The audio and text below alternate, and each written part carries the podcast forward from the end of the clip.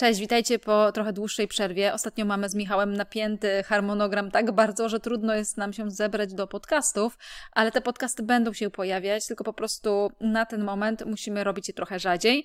E, wrócimy do nagrywania większej ilości podcastów, kiedy będziemy troszeczkę wolniejsi. E, dzisiaj mamy świetny temat. Będziemy rozmawiać o chorobach nerek. Naszym gościem jest dr Ania Felniczak, dietetyczka z Wrocławia. Ania specjalizuje się właśnie w tych schorzeniach. Cześć Ania. Cześć. Ania, może powiedz na początku, może powiedz na początku, jak to się, e, jak się zaczęła Twoja e, pasja e, w stosunku do chorób nerek? Jak to się zaczęło, że zaczęłaś się specjalizować akurat w tych chorobach?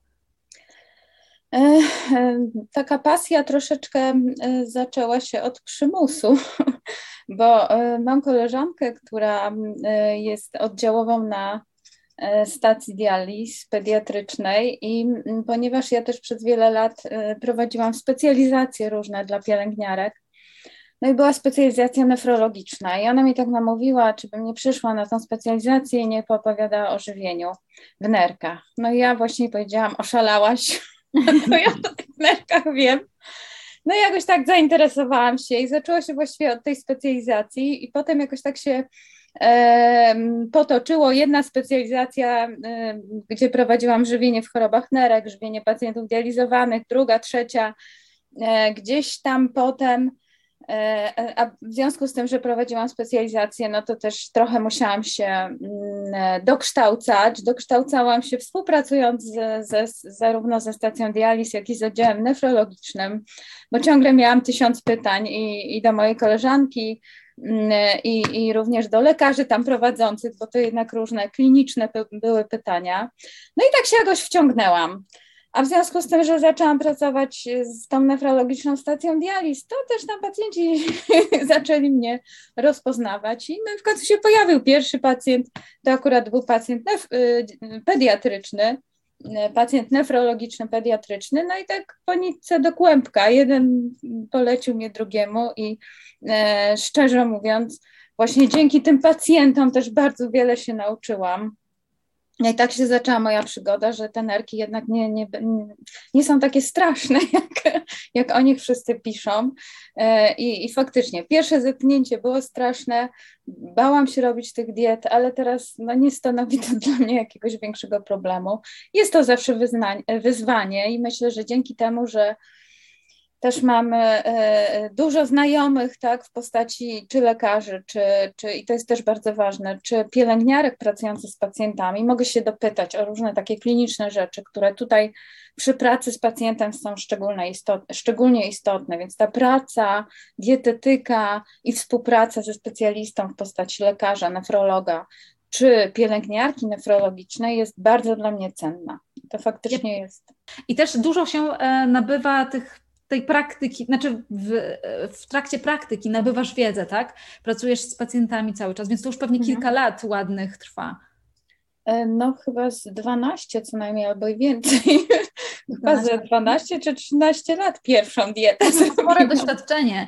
E, mhm. Bałaś się tej pierwszej diety? Czego się bałaś najbardziej w tej pierwszej? E, no szczerze mówiąc, po pierwsze bałam się, że tak, że, że źle ją zbilansuję, że pacjent, że pogorszy jego stan zdrowia, może tak. No może nie, że źle zbilansuje, ale gdzieś tam popełnię taki błąd, że bardzo krytycznie to wpłynie na jego stan zdrowia. Zresztą ja zawsze gdzieś tam z tyłu głowy mam, jak ten pacjent będzie się czuł po diecie E, czy przypadkiem nie spowoduje, że właśnie pewne pierwiastki, które tutaj są szczególnie istotne, e, pewne składniki mineralne nie pofruną do góry i nie spowodują, że jego stan się znacznie pogorszy, tak? Czy że nagle straci strasznie na beztłuszczowej masie ciała. No, o, o wielu rzeczach myślałam.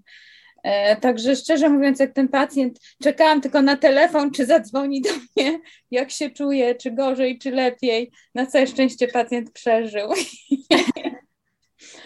Ale ja muszę powiedzieć, że fajna, fajna jest taka praca, współpraca, tak jak Ania powiedziała, i ja też powiem, że ja osobiście też korzystam z rad Ani, dlatego że pracując z pacjentami z chorobami serca, to gro tych pacjentów też ma schorzenia nerek. Mhm. I nieraz też dzwonię, dzwonię z oddziału i doktor Ania telefon ratunkowy, bo mam takiego pacjenta i chciałem się dopytać, co tutaj mogę pacjentowi doradzić, więc naprawdę to świetna współpraca i fajnie, że ktoś się w takich rzeczach też specjalizuje, nie?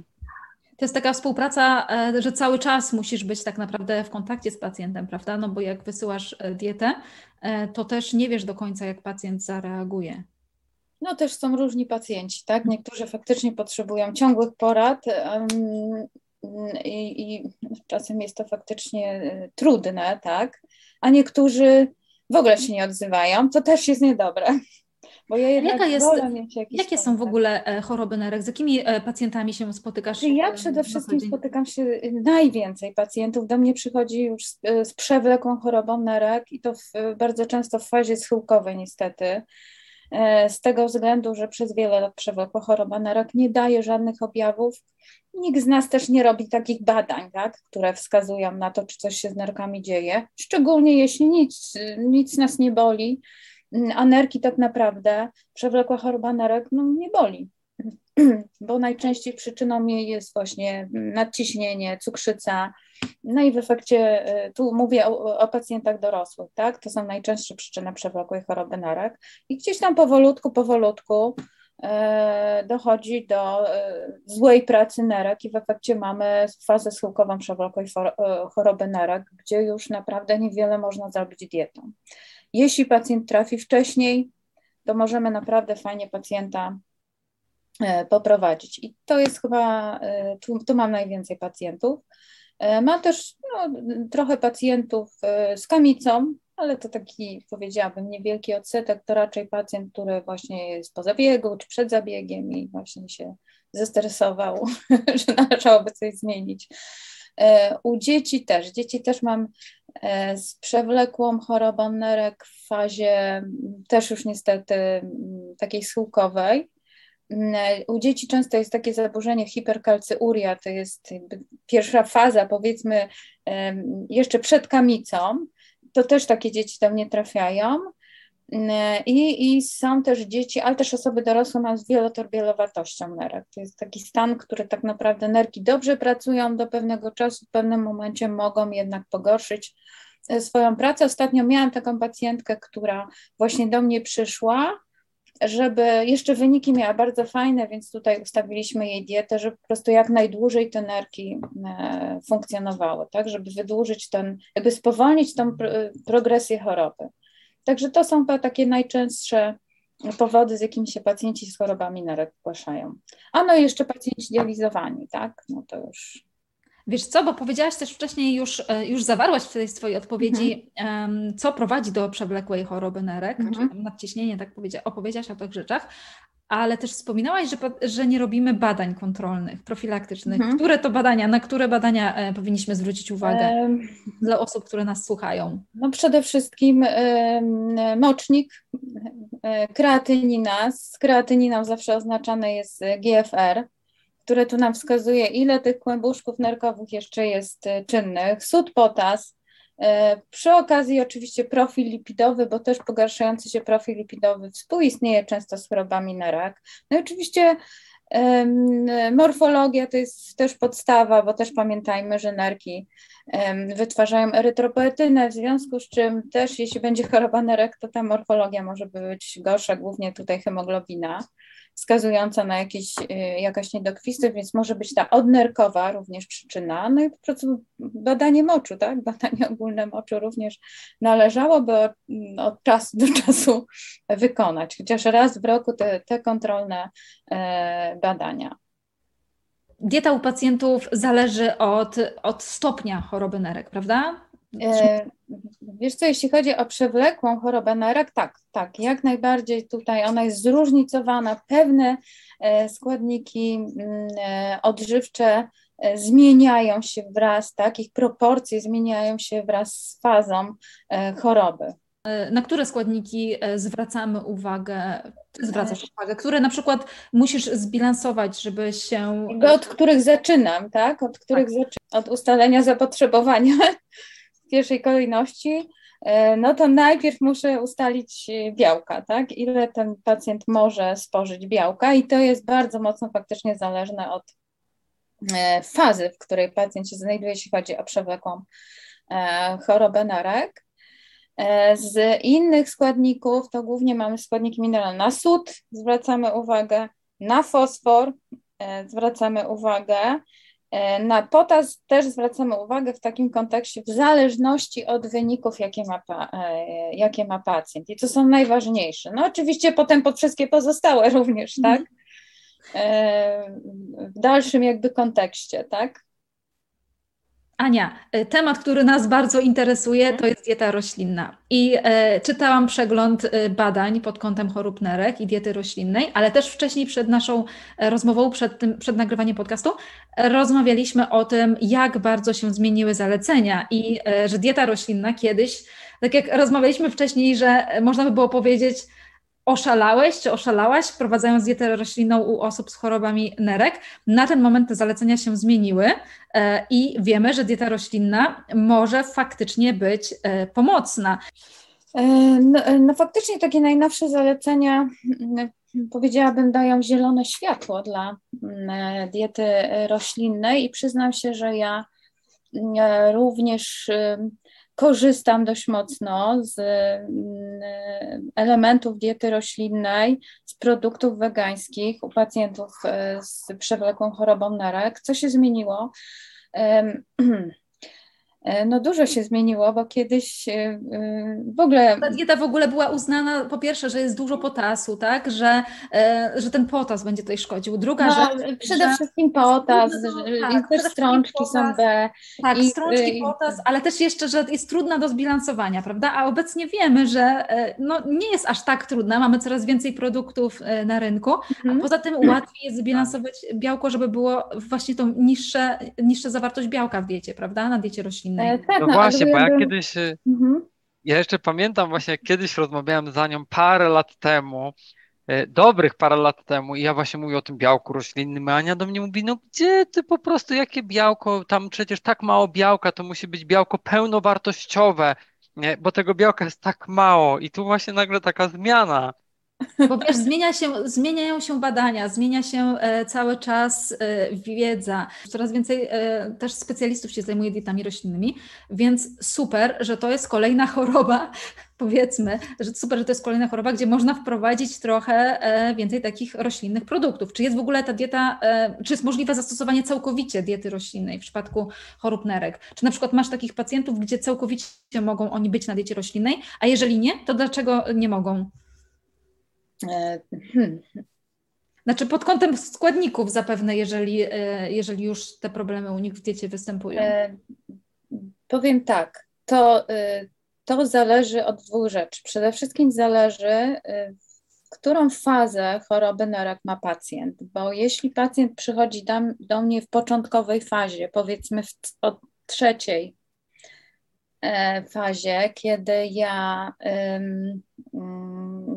tego białka też nieco mniej ograniczamy i e, zaczynamy zmieniać pewne e, tutaj e, zalecenia żywieniowe, pacjent się uczy, to nawet też są takie wyniki badań, że u pacjentów między fazą trzecią, trzecią, czwartą, nawet do piątej fazy, ta dieta roślinna ma takie działanie obniżające poziom ciśnienia tętniczego i są badania faktycznie na to wskazujące.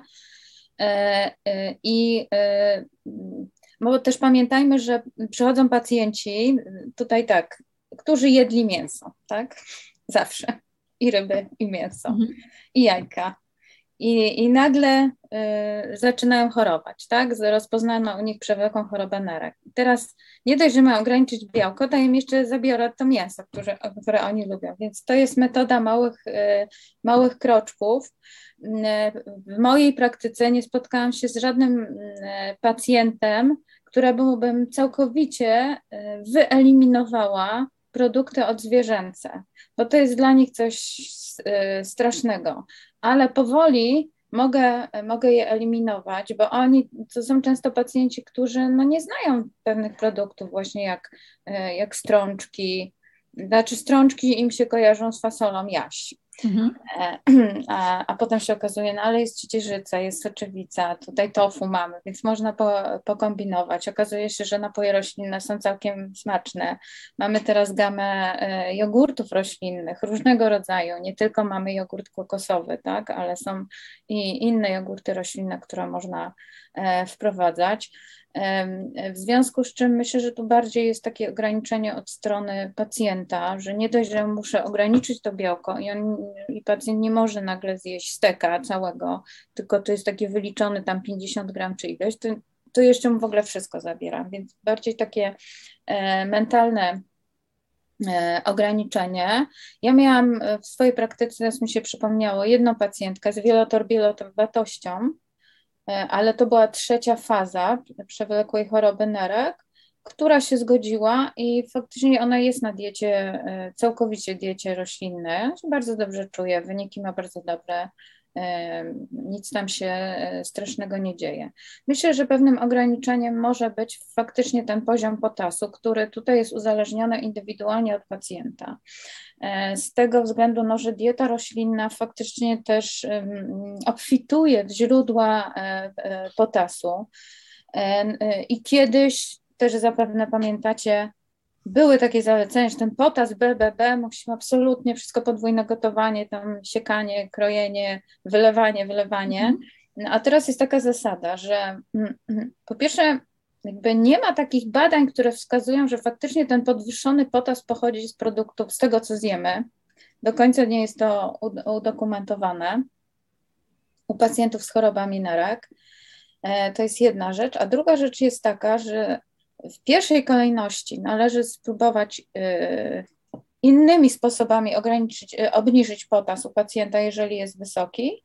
I dopiero jeśli te inne sposoby, jakieś farmakologiczne, nie dadzą rady, to wtedy dopiero e, wprowadzamy ograniczenia e, dietetyczne.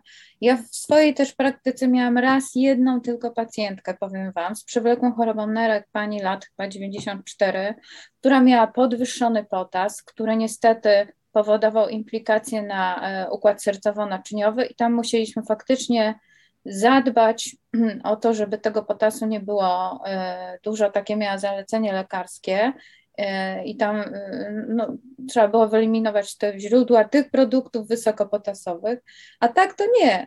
Tak to absolutnie nie ma takiej potrzeby, więc myślę, że te ograniczenia co do tego, żeby E, ta dieta była w 100% roślina, no, jest z jednej strony pacjent, jakby takie mentalne, że jemu jest trudno przejść, ma tyle ograniczeń, ja mu jeszcze w ogóle zabieram mięso, a z drugiej strony no, wyniki, które ma pacjent. Więc tutaj zawsze w chorobach nerek, ja zresztą też zawsze moim studentom powtarzam, to nie jest tak, że przychodzi do nas pacjent z wynikami i przez pół roku nie, nie my musimy co miesiąc mieć pewne wyniki badań, czy tam nam się ten potas, sód, fosfor, co tam się dzieje w tym organizmie pacjenta. I my za każdym razem modyfikujemy dietę do tego, co, jakie mamy e, wyniki badań. Więc tak to wygląda.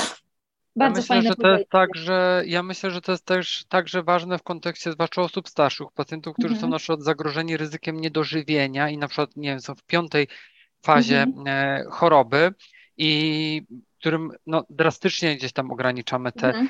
Y, białko, no i jednak na przykład też takie ryzyko niedożywienia istnieje, więc taka kontrola jest tym bardziej y, no, uzasadniona i ważna, prawda? Dokładnie.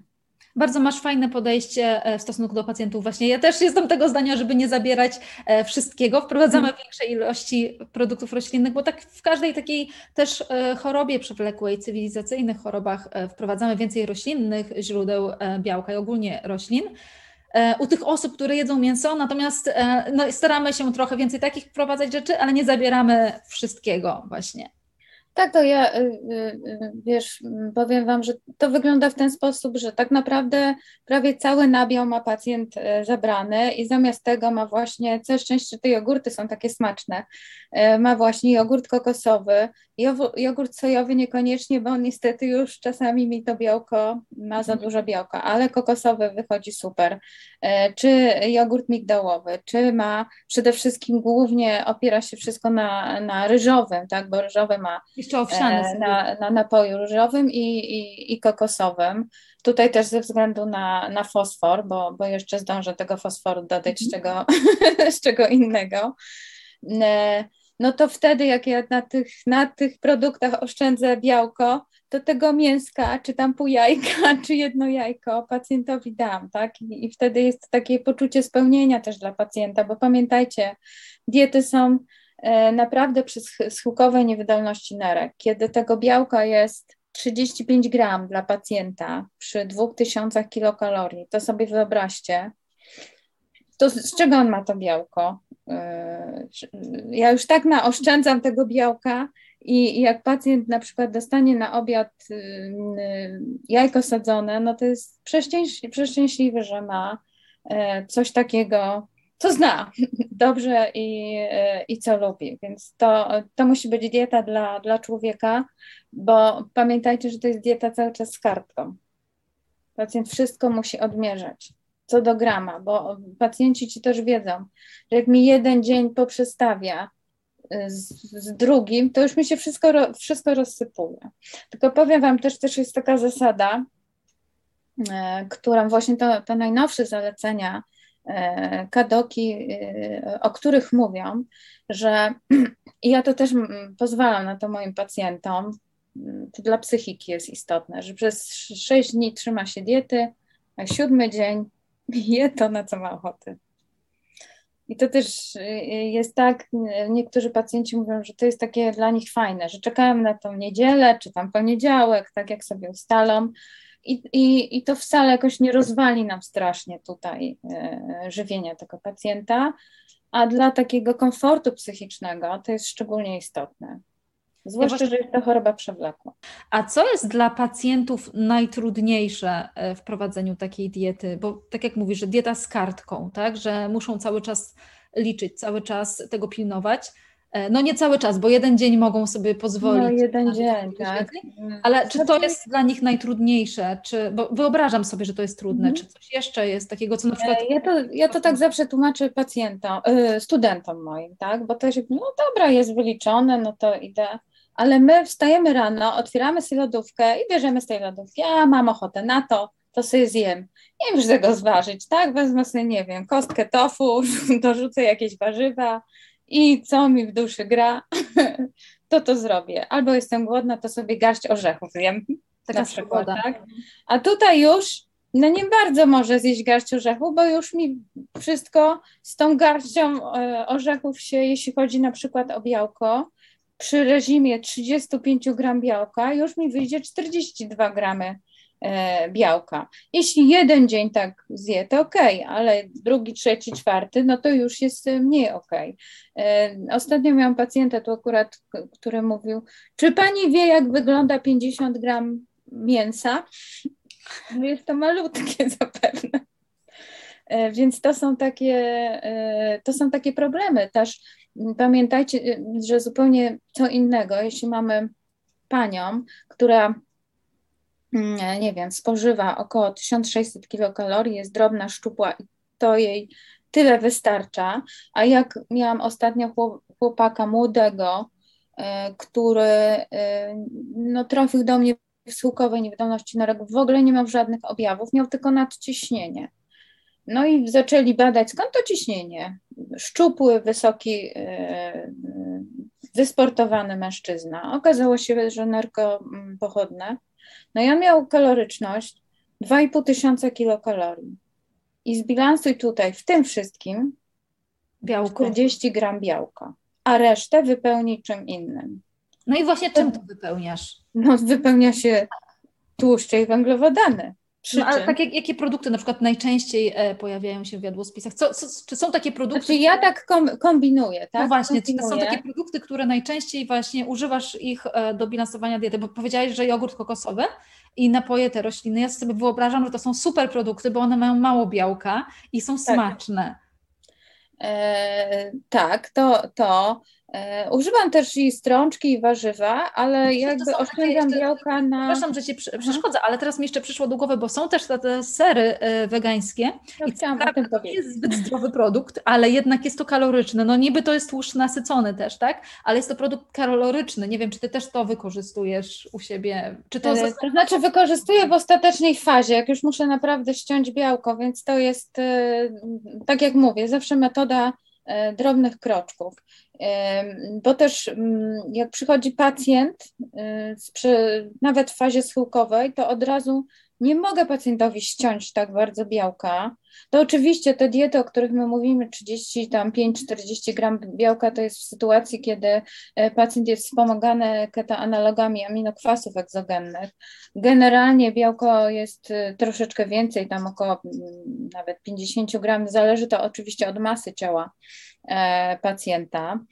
E, ale jak ja kombinuję? No, żeby pacjent mógł zjeść nawet tofu, jeśli lubi, czy, czy właśnie to mm, e, kawałek ryby, jeśli lubi, czy jajko, oszczędzam na trochę białku roślinnym e, z produktów węglowodanowych, czyli wykorzystuję ryż niskobiałkowy.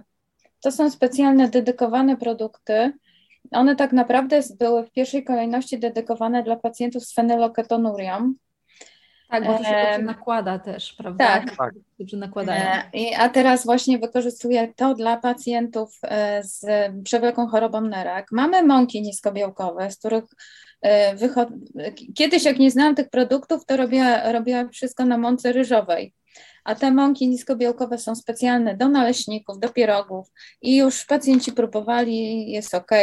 Jest makaron niskobiałkowy, który bardzo podobny ma smak do makaronu. Jest ryż niskobiałkowy, są płatki niskobiałkowe, nawet ciastka są niskobiałkowe. Ta masa produktów jest niskobiałkowych, z których można e, po pierwsze zaoszczędzamy na jakiej zasadzie. W 100 gramach takiego produktu jest 0,03 gramy białka, więc prawie prawie nic, w związku z czym te produkty są e, jako taka baza, no i wtedy widzę, ile mi zostaje e, i korzystam no, ze wszystkiego tak, tak naprawdę.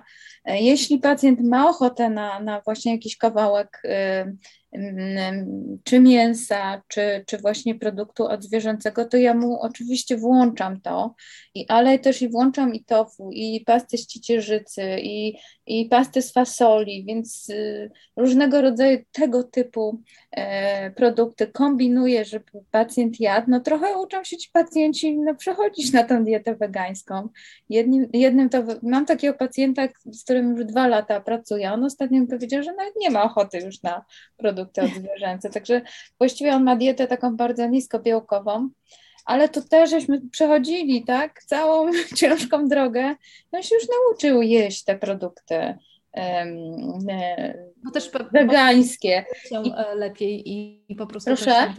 że czuje się na pewno lepiej. Ma tak, lepsze... czuje się lepiej, natomiast to, co mówiłaś, te dedykowane tak zwane te sery e, czy wędliny dla wegan, tak, y, wprowadzam, ale różna jest reakcja. No też y, jest w większej ilości chyba, prawda? Więc to też jest tam mm-hmm. z serami. No, na, na zasadzie takiej gdzieś tam jakiegoś plasterka, jak gdzieś tam na przykład y, zapiekanka jakaś i trochę tego smaczku, ale tutaj też możemy dać płatki drożdżowe, nie? Ale mówię, no przemycę tam, jak łyżeczkę parmezanu da, to to mi tego białka też tak nie, nie podniesie, więc to jest takie powiedziałabym, że to chyba taka bardziej flexi wegetariańska jest, jest ta, ta dieta, no oczywiście z przewagą jednak produktów roślinnych. No chyba, że mamy już tutaj konieczność e, ograniczenia potasu, ale tak jak Wam mówiłam, na przestrzeni tych ostatnich lat raczej się zdarzają pacjenci i są pacjenci z niskim potasem niż, niż, niż z wysokim, E, no i poza tym mamy to, to takie dodatkowe działanie potasu w kierunku obniżenia, obniżenia ciśnienia tętniczego, co u pacjentów z chorobami nerek jest szczególnie istotne. Jak dużo Ania, mam takie... To, przepraszam. Jak dużo czasu poświęcasz na przygotowanie jednego jadłospisu? Ile godzin? Bo te, na pewno już teraz, na pewno... Nie, teraz troszkę mniej, teraz troszkę mniej, tylko powiem Wam, że ja to zauważyłam, że jak każdy robi jadłospis, to e, jest jakby, każdy jadłospis jest lepszy dla mnie od poprzedniego, bo coś wynajdę, coś Ja też to zauważam u siebie, więc... E, I zawsze też, no, mogłam zrobić to jeszcze lepiej, no, gdzieś tam e, gdzieś tam jest, ale tak, pier, w ogóle pierwsze moje jadłospisy to dwa, ponad 20 godzin robiłam jeden jadłospis, a teraz, teraz te jadłospisy robię ale to chyba wynika z tego, że w tym muszę być, nie we wszystkim jestem perfekcyjna, ale w tym to już dla tych, moi, dla tych moich pacjentów z chorobami nerek to musi być mm, perfekcja, więc no, czasem z 5-6 godzin posiedzę do 10 godzin, potrafię siedzieć. Na ja ciągle poprawiam coś. Zrobię, to poprawianie nie zawsze wychodzi na, na lepsze i wracam do wersji poprzedniej, ale to jest takie doszlifowywanie, nie? żeby mi się zgadzały to potasy, sody, fosfory, E, mhm. wapni e, nasycone. Tu zwykle nasyconych nie ma, nie ma dużo, no ale jednak jest kokosowy, więc on mi zawsze mm, ten nasycony trochę podbije. Też ja tu zwrócę uwagę na jedno. Pamiętajcie o tym, że dieta e, dla pacjenta z chorobą to ona będzie zawsze odbiegać od żywienia racjonalnego. Ona nie ma nic wspólnego z żywieniem racjonalnym, bo to jest dieta, która ma działanie zupełnie inne. Tak? Ona ma działanie terapeutyczne na konkretny narząd, w tym wypadku na nerki. Nie? Ania, a dochodzą czasami do tego jeszcze restrykcje płynowe jako kolejny level ciężkości tego, co robisz, no bo jakby nie było, no ja sam wiem czasami po tych mhm. pacjentach z niewydolnością serca, że to jest challenge, mm, no tak ograniczyć im ilość płynów, a jeszcze przy dializach, więc jak to rozwiązujesz, jak to Dzwonię do Michała.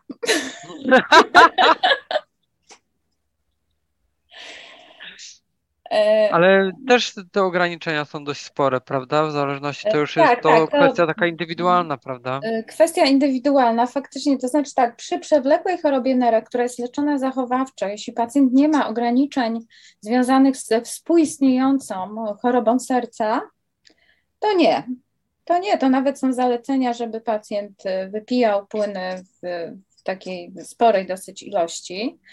Mm, e, ale jeśli już zaczyna dochodzić, że pacjent y, mniej wydala płynów, są już jakieś takie problemy e, i idziemy w kierunku y, dializoterapii, więc u pacjentów dializowanych, zwłaszcza pacjentów na hemodializie, bo powiedzmy, że dializa otrzewnowa tutaj jest troszkę mniej restrykcyjna żywieniowo, również płynowo, bo można się dodializować w domu, no to hemodializa już daje nam bardzo duże e, ograniczenia e, płynowe. Na tyle duże, no bo zawsze pacjenci może albo zapominają, albo nie chcą pamiętać o tym, którzy są dializowani, że płyny są, woda jest w pokarmach i naprawdę ja muszę nieźle lawirować, żeby tej wody było mało, ale generalnie przeciętnie to powiem Wam, przy diecie tam 2-2,5 tysiąca kilokalorii dla pacjenta dializowanego, ilość wody 800, mm, 700 to już mniej nie jestem w stanie zejść. A czasami pacjenci mogą przyjąć całkowitą ilość płynów 800, czyli zostaje im 100 ml do ewentualnie do nawilżenia ust. Do nawilżenia ust. Mhm. Dokładnie. I, I to jest chyba przy pacjent, u pacjentów dializowanych, powiedziałabym, że to jest najtrudniejsze.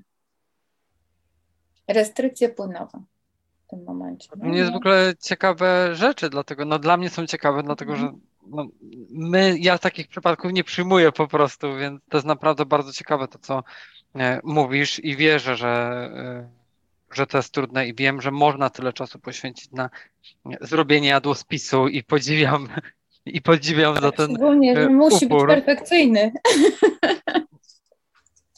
Że musi być właśnie perfekcyjny, ale naprawdę ogromny plus i bardzo się cieszę, że tak diety roślinne, że jednak zostały e, zauważone i i przebadane w tym kierunku, że także właśnie w tych chorobach nerek e, można no, Ja myślę, że jeszcze trochę, trochę tych badań e, być powinno no. więcej zrobionych, ale no, zebrać, zebrać też pacjentów by trzeba było, którzy by no, e, się na to zdecydowali, prawda?